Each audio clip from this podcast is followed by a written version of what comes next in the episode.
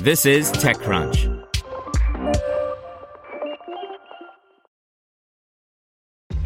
This episode is brought to you by ShipStation. You know, some things take a lot of work, like sending little robots to far off distant planets. And just as that's challenging, so too is running a successful e commerce business, especially when there's so much to do. So I want to introduce you all to ShipStation. Now, I love using ShipStation because of its easy to use dashboard, which makes managing orders and printing labels a breeze and super smooth. Oh, and the customer service is just out of this world.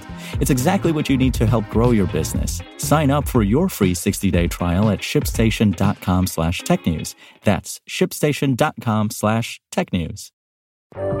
This is TechCrunch. Curious Things voice AI communication platform asks the right questions by Catherine Shu.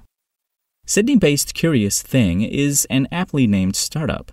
The voice AI communication platform can call people and ask them questions like, How are you feeling today? and then follow up with, How does it feel compared to yesterday? Used primarily by health and financial companies, Curious Thing announced today it has raised $7 million Australian, about 4.8 million US dollars, in pre Series A funding led by Hawkstone, with participation from Black Sheep Capital, January Capital, and returning investors Reinventure and Qualgro. Curious Thing was founded in 2018 by CEO Sam Zheng, CTO Dr. Han Shu, and Chief Strategy Officer David McKeague as an HR tech company before pivoting to voice AI this year. The company says its platform has processed more than 3 million minutes of AI human conversations so far. Its clients include Foodpanda, Quitline, Cavalry, and Medibank, Bright, Humm Group, and several state and local governments. Zheng told TechCrunch instead of answering questions like, What's the weather today? we thought we can build an AI that is designed to ask open context questions and, importantly, derive insights from people. It's a voice AI because the voice phone call carries the right characteristic of being proactive and prompt to encourage customers to share more, he added. We know that for the same question, people are more likely to share if they are talking. Zheng said he usually describes Curious Thing to clients as proactive customer care.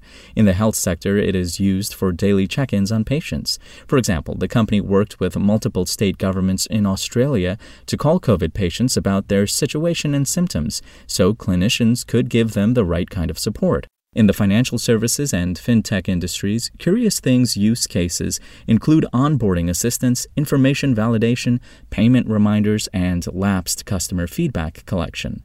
Some other examples of questions Curious Thing can ask include You have an appointment on Friday. Can I please confirm that you are coming? Followed by Do you need to reschedule if a patient says no. In the financial services industry, it can ask people things like Your membership has expired. Would you consider renewing if we give you 10% off?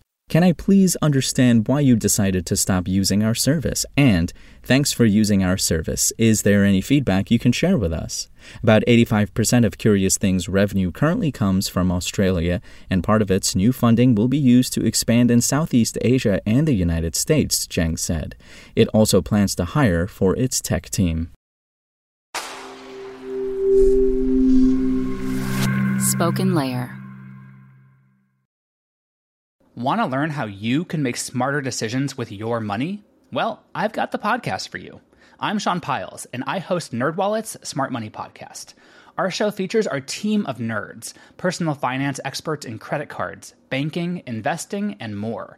And they'll help you make the most of your money while cutting through the clutter and misinformation in today's world of personal finance.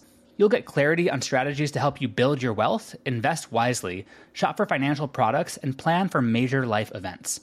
Listen to NerdWallet's Smart Money Podcast wherever you get your podcasts.